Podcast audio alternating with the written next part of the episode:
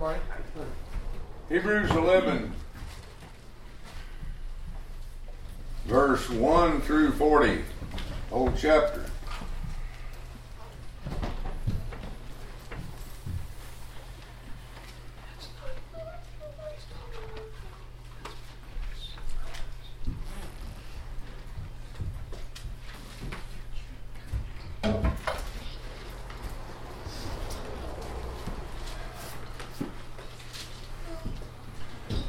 Throughout the book of Hebrews, the author's been encouraging his readers to remain faithful to their initial beginning in Christ.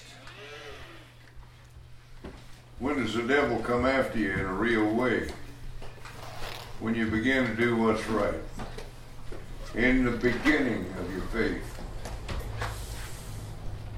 The devil's going to attack you many ways. He's going to come at you, first of all, through your family. And then it'll be through your close friends. And then it'll be through the world. All of this comes at you.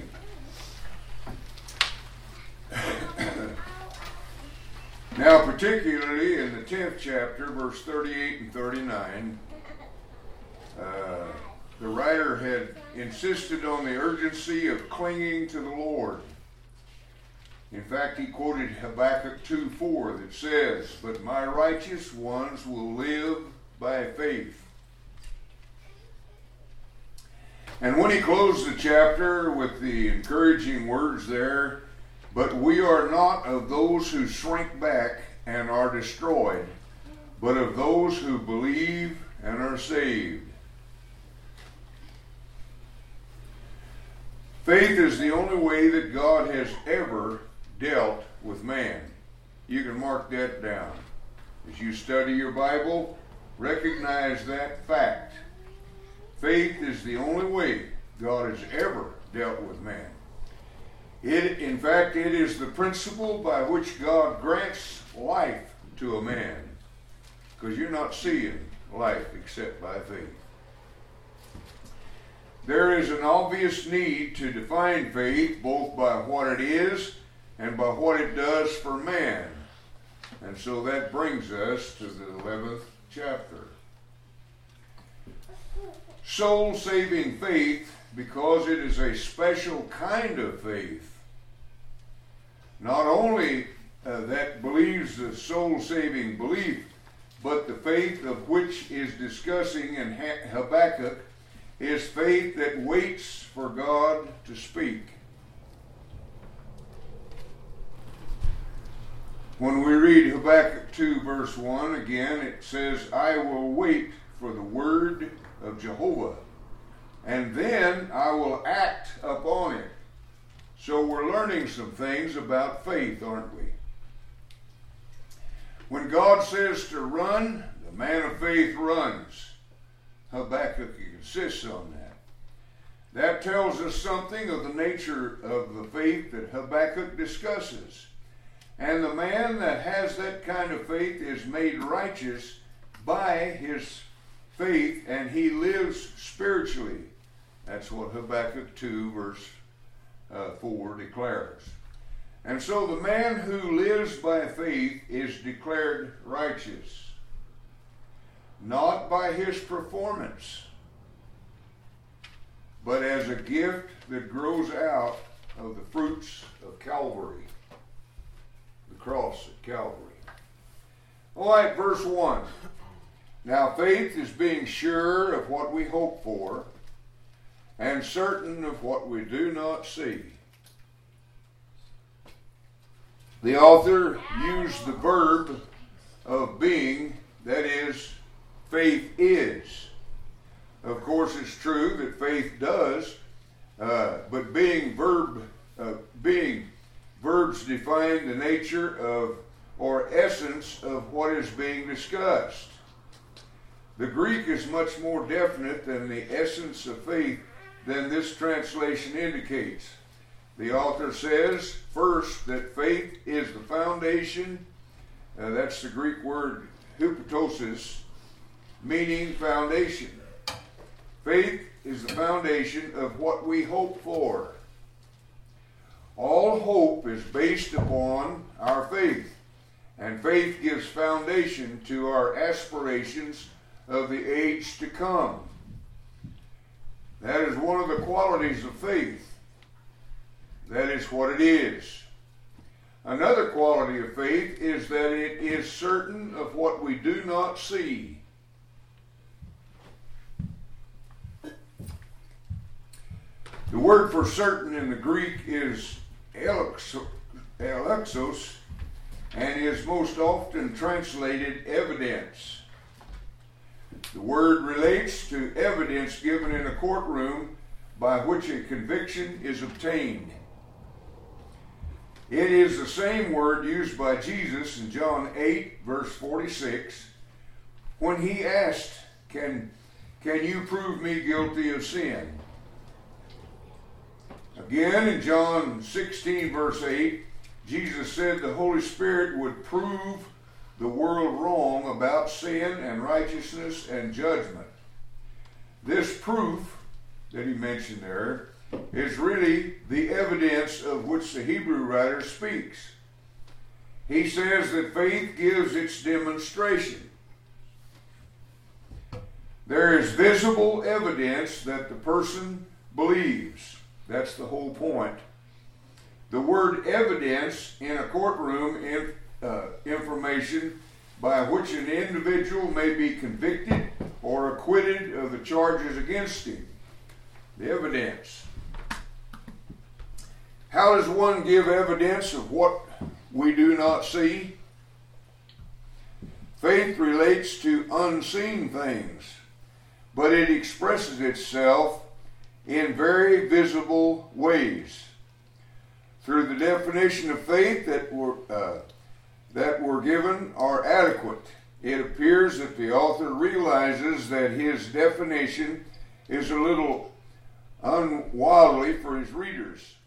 And so, it appears that the author decided that the best way to define faith was to look into the lives of those people who have it.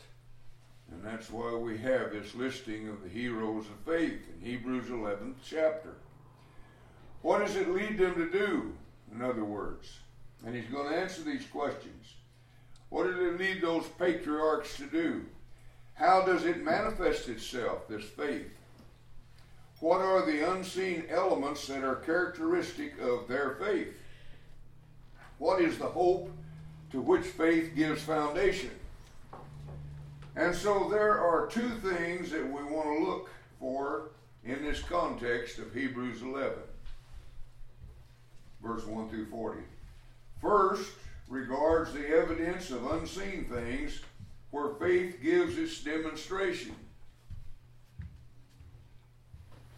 The second relates to the hope that is being presented in the ingredients of faith. And so, uh, uh, as the writer goes through a long list of men and women of faith in ages past, uh, look for the unseen things to which they give faithful evidence, and then look, secondly, at what they hoped to obtain because of their faith. Verse two, this is what the, uh, the ancients were commended for. And so God's commendation of people of faith in olden times was because their trust was in God who inspired their hope.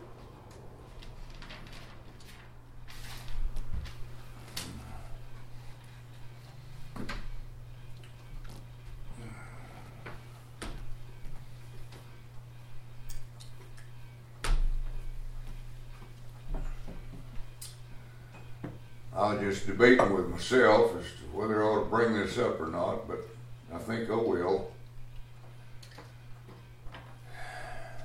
Faith has evidence, doesn't it, to, to cause us to believe in God. And what is it? Well, Romans one, verse twenty. He started out in verse eighteen talking about the wrath of God revealed. Why is it revealed? Well, here's one reason it's revealed. Verse twenty. The invisible things of God, things you cannot see, are clearly seen by the things that are made. Specifically, his divine power and Godhead, so that man is without excuse.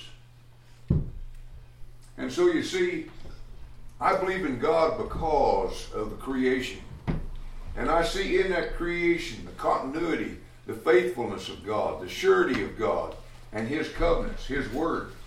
And so my faith is based on an evidence of things that I didn't see. I didn't see the creation. But what does the creation tell you? Well, it tells you this.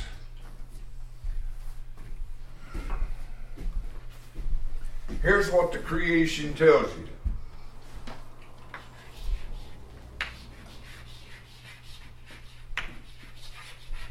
That's what we see in the creation, isn't it? Is a design, a design. And in this design, do you see chaos or do you see cosmos? You see cosmos. That's why the scientific world calls it a cosmos. Because a chaos is something that does not work together. It's gears that don't fit one another. And it'll, when you start the motor, it'll tear up the transmission. Because nothing works, nothing fits, nothing is unified. And so we're talking about a universe out here, a design. And that design shows extreme intelligence, doesn't it? Doesn't it? I mean, whoever designed this thing, boy, was highly intelligent. It just didn't happen. It just didn't happen. And so here's a design that demands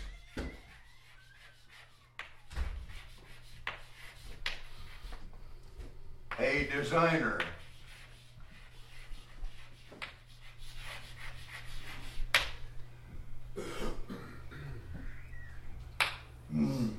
A design.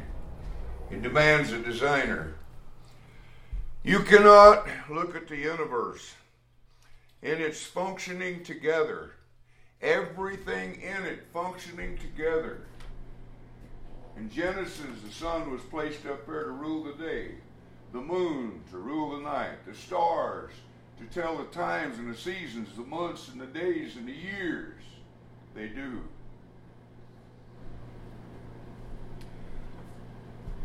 Here's a space out here that is so unfathomable. You and I cannot see the end of it. But we know from our ex- examination of space that there's galaxy after galaxy after galaxy after galaxy with no end to it.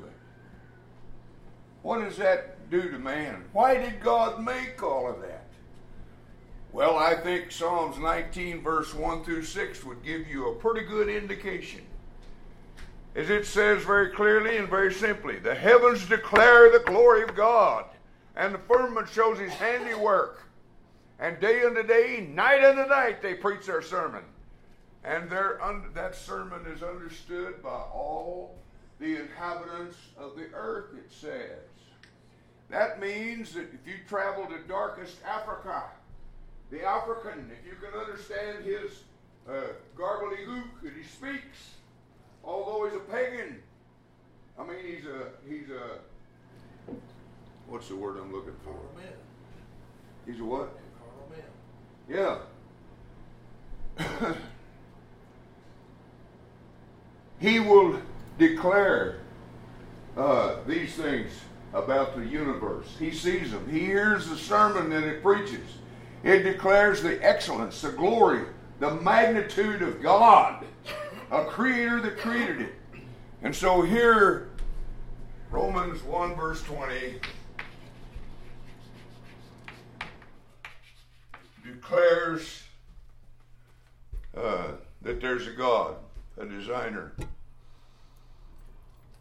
The invisible things from the creation of the world. Not just recently. From the creation of the world. Adam saw it, Eve saw it, Cain, Abel, and Seth saw it, and every person that's ever lived on this planet has looked into the glory of God, because that's the universe. That's the things created. Look at your own self. What is man that thou art so mindful of him? Or the Son of Man that you visit him? You've crowned him with such glory and honor in placing him over the works of your hand. Science, all those things are things that God placed us over. He sent us forth to subdue all things. He commissioned us to conquer in our struggle the earth. And we're doing it. And he said, I will be there right with you in everything, and I'll never leave you. When we invented the gasoline motor, which one of us could design and build a motor? Most of us have lived a whole life and don't understand how one of them works.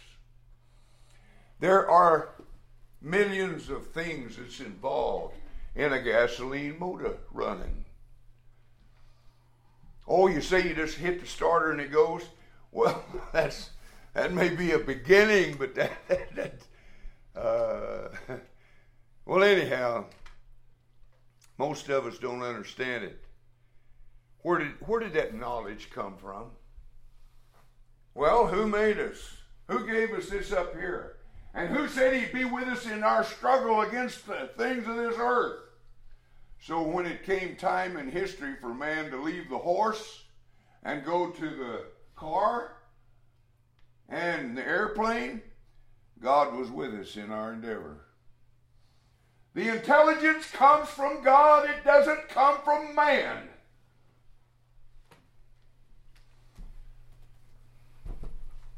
And so who do we give glory to for everything created? To God.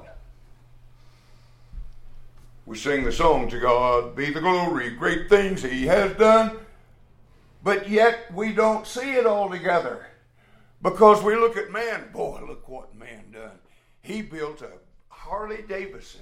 He built an automobile. He built hogwash. He's done nothing but potty in his own nest since the day he was born. If it wasn't for God's direction and God's counsel and God being with us in everything we do, we wouldn't be anywhere. Is there any proof to that fact that we wouldn't be anywhere? Is there nations that you know of in the, in the, wor- in the globe, in the world today, who declare very clearly that when you leave God out of the picture, you're going nowhere? How about Africa? Look at the United States. Look where the United States is going. They've already stepped in a doo-doo heaven. It stinks to high heaven everywhere around the world. What one man in America that we set up to be our commander done and said, because we left God out of the picture.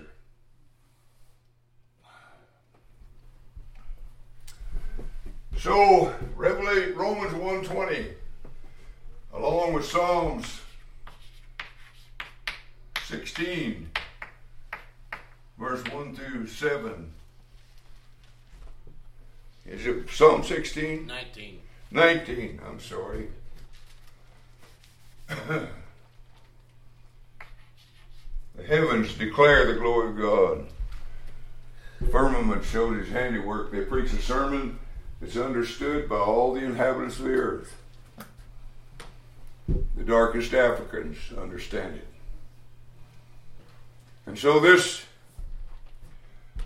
so faith in God is not a blind faith. It's based upon the evidence of the credibility of one who is the designer uh, of this design. Has he proved himself faithful? Has there been a point in time when he wasn't with us, with human humans? He's been feeding us for six thousand years. He's been providing for us for six thousand years. You know, we forget that awful easy. We begin to think, why, just It just happens, you know. I woke up this morning and the, there was a sun. We don't question who rose it. Somebody, some power had to say, it's time to get up and get after it, bud. Time to get out of bed and rise. And the sun rises for its daily occupation. Somebody has to tell it it's time to go to bed and set a time for it. And set times for all these things, for the seasons and the months and the years. We just don't question those things. We call it Mother Nature. Well, in the first place, it ain't mother, it's father. In the second place, his name's not nature, it's God. We've left God so far, we've naming it with names that has no relevancy at all. It's not Mother Nature, it's God.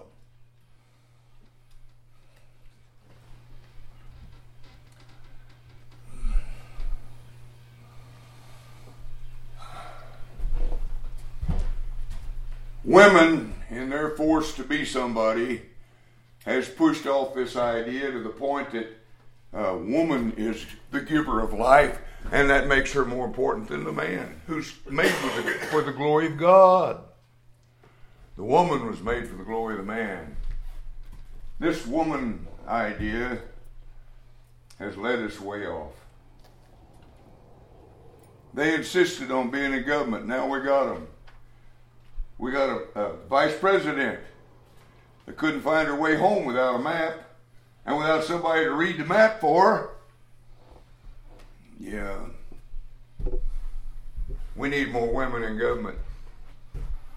Leave the home and get into government. That's where it's at, girl. Oh, yes. You're, why? You can't let that man get ahead of you. That's not the progress of God, is it? He said, your desire should be your husband, and he will rule over you.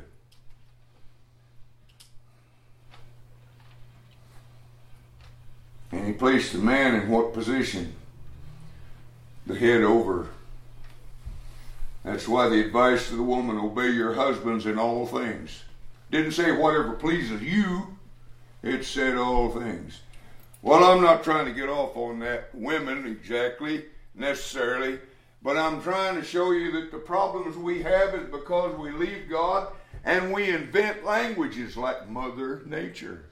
And like down here on the streets of Benton City, you can drive through on certain occasions, certain seasons of the year, and you can see banners across the, the city has paid for that with your money. If you're of Benton City, you've contributed to the paying of this praise for Mother Earth, as though the earth, nothing, a created thing, is the creator.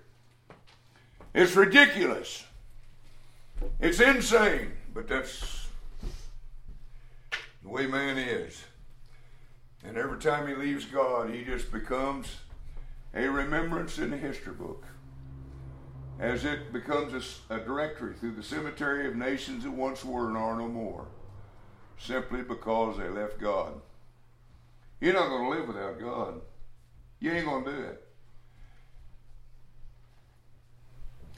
You may turn pretty wicked, and he may have the patience and the grace to stay with you for a while in your wickedness, but in the final analysis, you're going down the tube. Life does not exist with man. It exists with God. We ain't never learned that yet, because we trust the medical profession. Well, you trust them all you want to. I'm not going to. Now, there's some things that's logical. I go along with them. But they kill a lot more people than they ever hurt. Uh, Uh, that's a testimony of even the American Medical Association. Every year they come out and tell you that. Doctors kill over forty percent of their patients. Did you know that? That's not my saying that. I'm quoting what the American Medical Association reported just last year. You believe that? How do they kill people? Well, Uh, they conclude the wrong thing about your disease. They give you medicine on top of medicine that kills you. Uh, they don't under, it just proves that they don't understand all that they claim to. But boy, years ago they came out with this statement. Don't take just one doctor's advice. Uh, if you got a problem, you go see two or three doctors. And why was that? Because they don't have all information. They don't have the knowledge that they need to be complete and thorough. They're giving you their advice. That's why their plaque says practice medicine. Practice. They have a license to practice.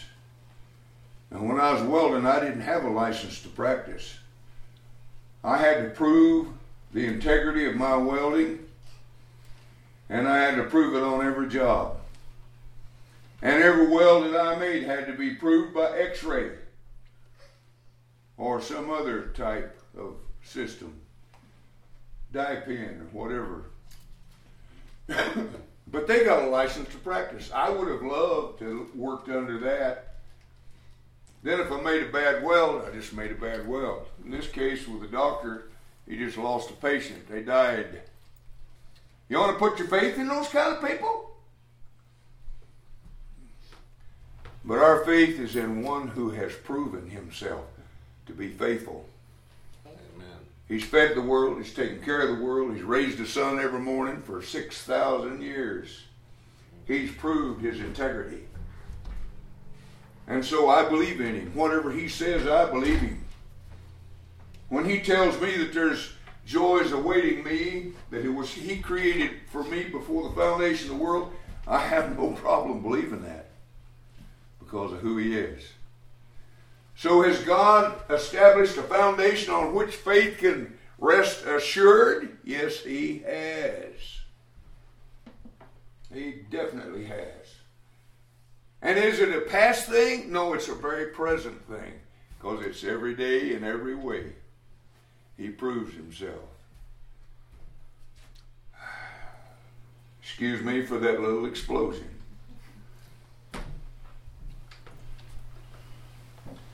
If you're a woman, excuse me twice.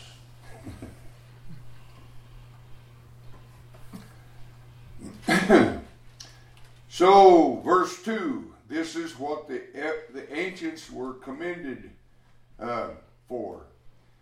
God's commendation of people of faith is in olden times was because their trust was in God, who inspired their hope. And their faith in things not yet seen led them to give uh, practical demonstrations in their lives that they believed. Now, a believer does what? We're going to see it as we go through the heroes of faith, but what did, what did I just say there? There is a practical demonstration in the lives of those that believe. Can you tell who believes and who doesn't? One way you can is to see who comes on Sunday morning and Wednesday night. Those who are interested. They want to know what God said. If God said run, they want to run. If God said walk, they want to walk. Has he said that? Yeah, he has. First John one seven. Walk in the light with me. You'll have fellowship with me.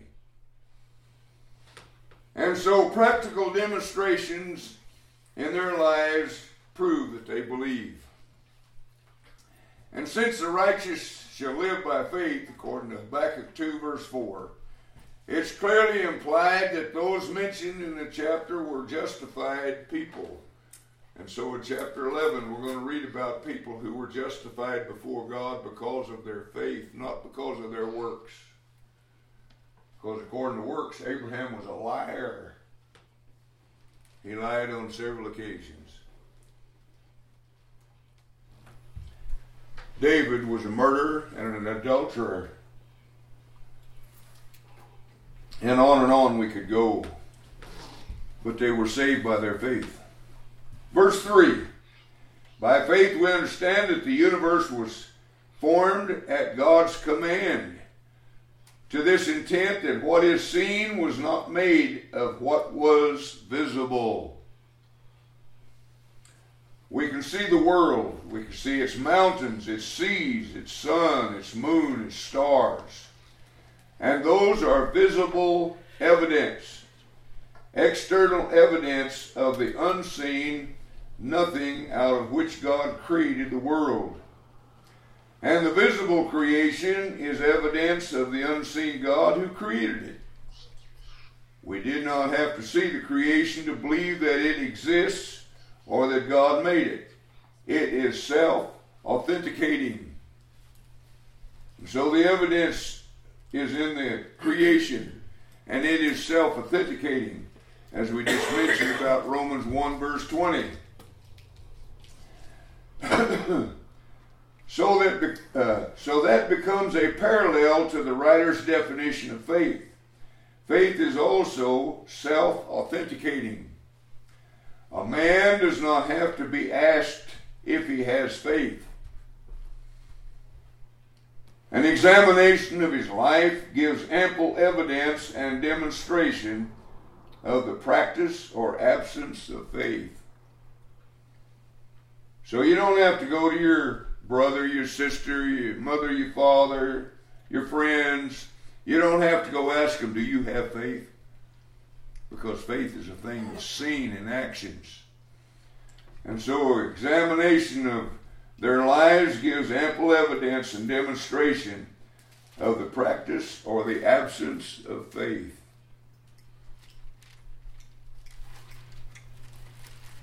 Can you see who's going to believe in, who believes in God?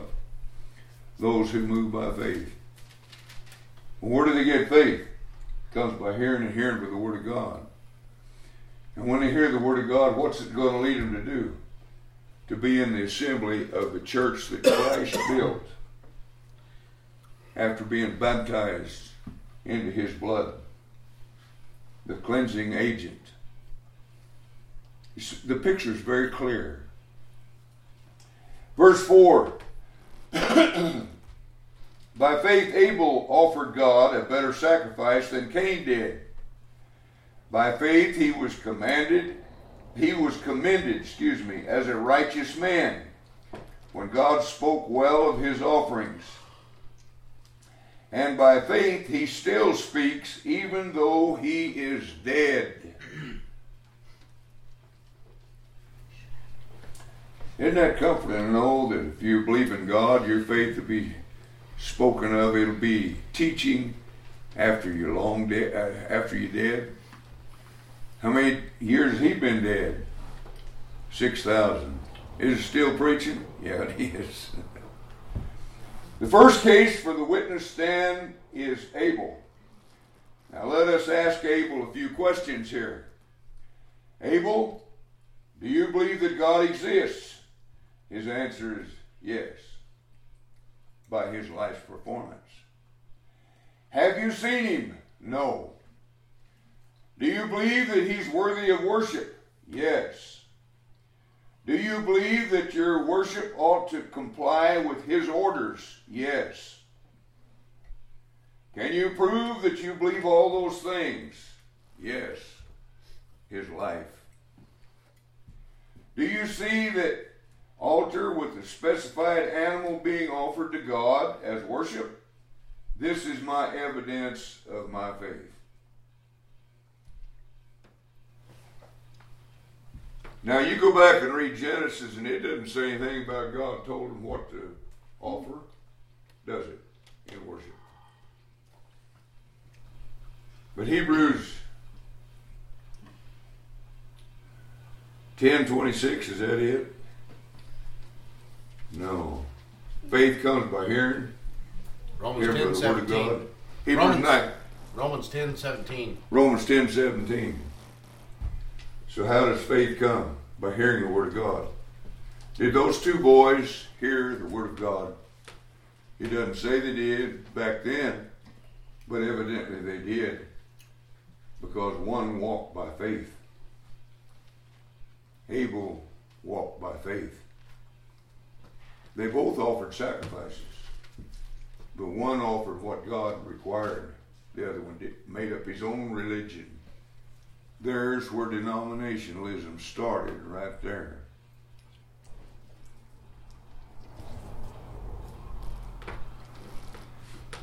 Now let us ask one more question of Abel here. What was the unseen element in his faith? His answer is God. The visible evidence was the altar and its sacrifice. And so by definition of the Hebrew writer, Abel was a man of faith. He would have been foolish to offer a sacrifice to a non-existing God. Though God is invisible, there is convincing demonstration that Abel nevertheless believed in him. And Abel still speaks, this text says, even though he is dead. He speaks through his evidential faith that God is and that he is worthy of obedience and praise and worship. It would seem that Cain also believed that God existed and that he was worthy of praise. But he did not seem to believe that he was a God that had to be obeyed completely.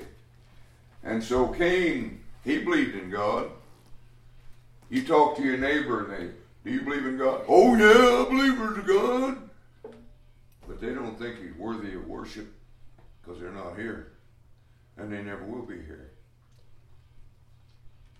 They don't think he's worthy of worship.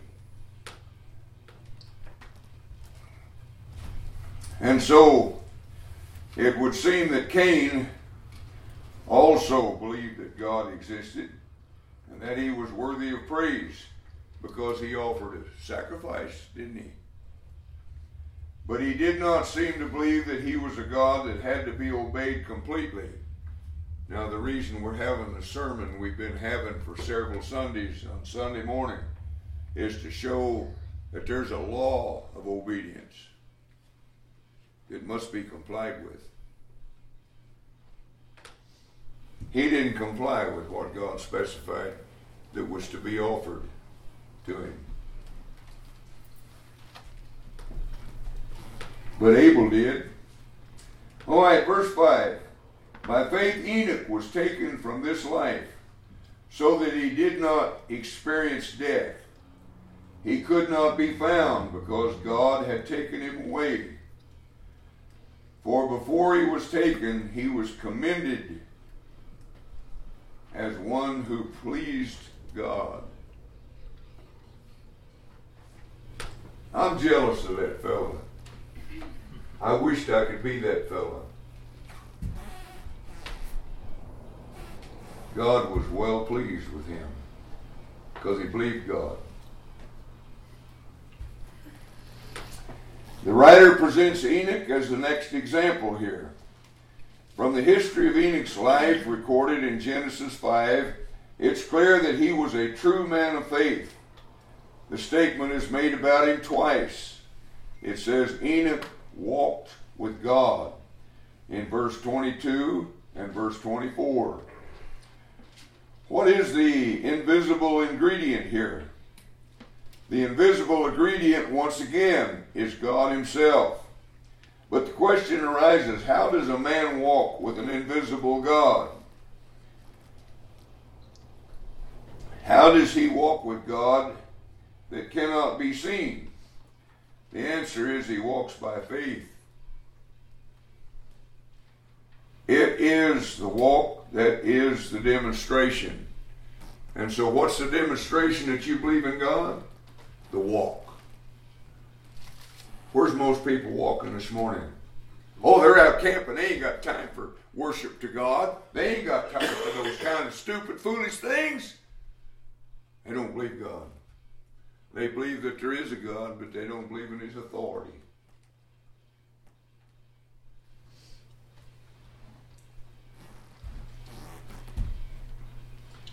What did the writer just tell these people in the tenth chapter? Don't forsake your assembling of yourselves together as the manner of some is. And in that assembly exhort one another daily as you see the day approaching, the day of destruction, the day of damnation. in that particular case, the day of A D seventy. So how long did he walk? Uh, Enoch lived three hundred sixty-five years, and all those years he walked with God. The question may arise, how does God walk? If Enoch is going to walk with God, he has to know how God walks. And if we walk with God, we got to know how he walks, or where he walks. Where does God walk in our case? Ephesians one verse seven. If we, uh, excuse me, first, first John one verse seven. If we walk where? In the light. In the light. We walk with who? We walk in fellowship with God. So do we know where we need to walk to walk with God? Yes, we do. Does the world at large know? They have the information. They don't, they don't pay attention to it. Oh, he's asking too much. Why? I'm not. Why? He gives me six days and I'm going to take the seventh one also. Why, he's greedy. He wants that day for himself.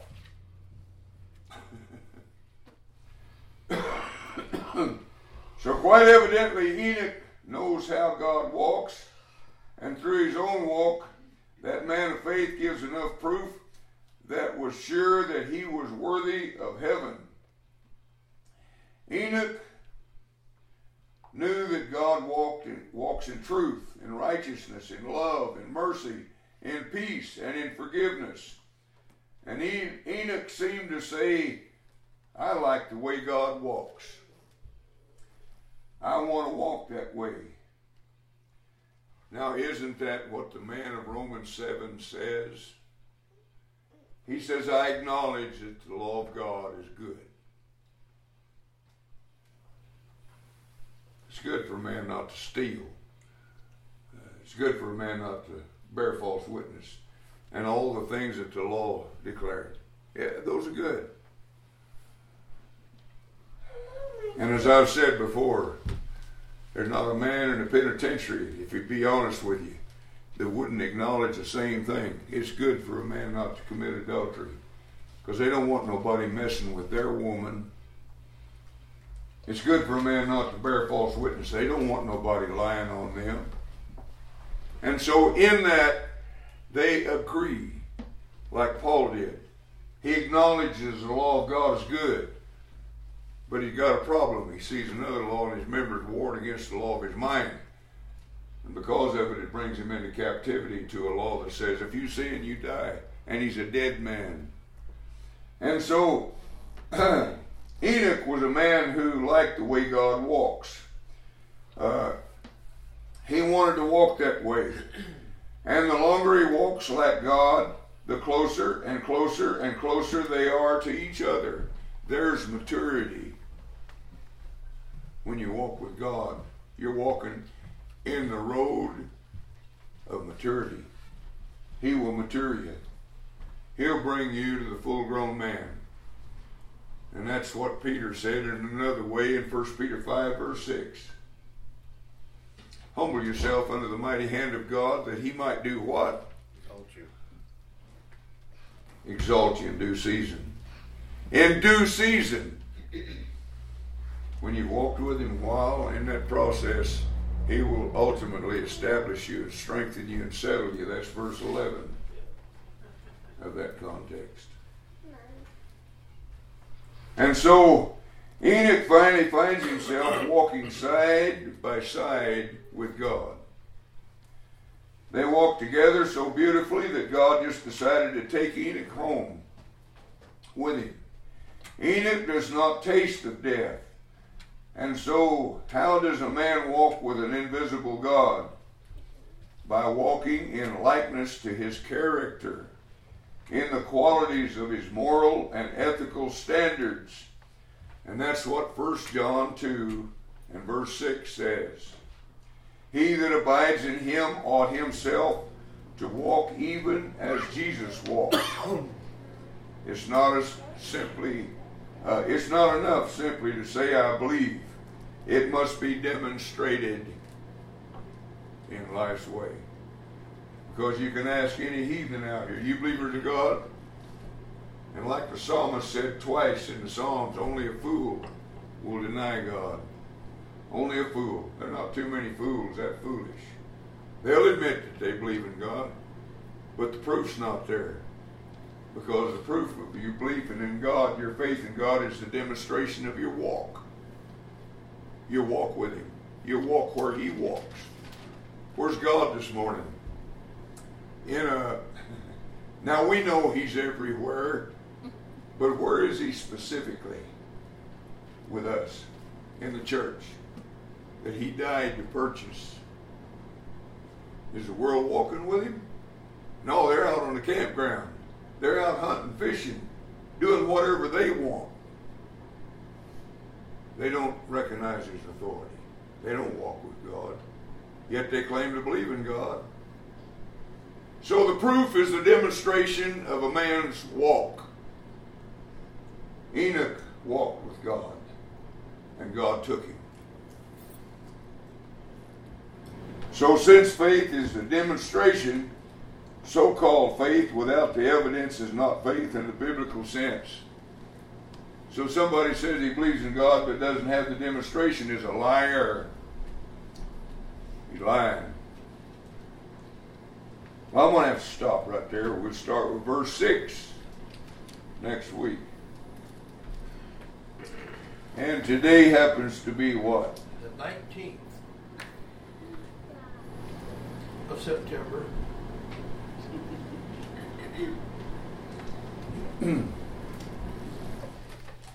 twenty twenty-five.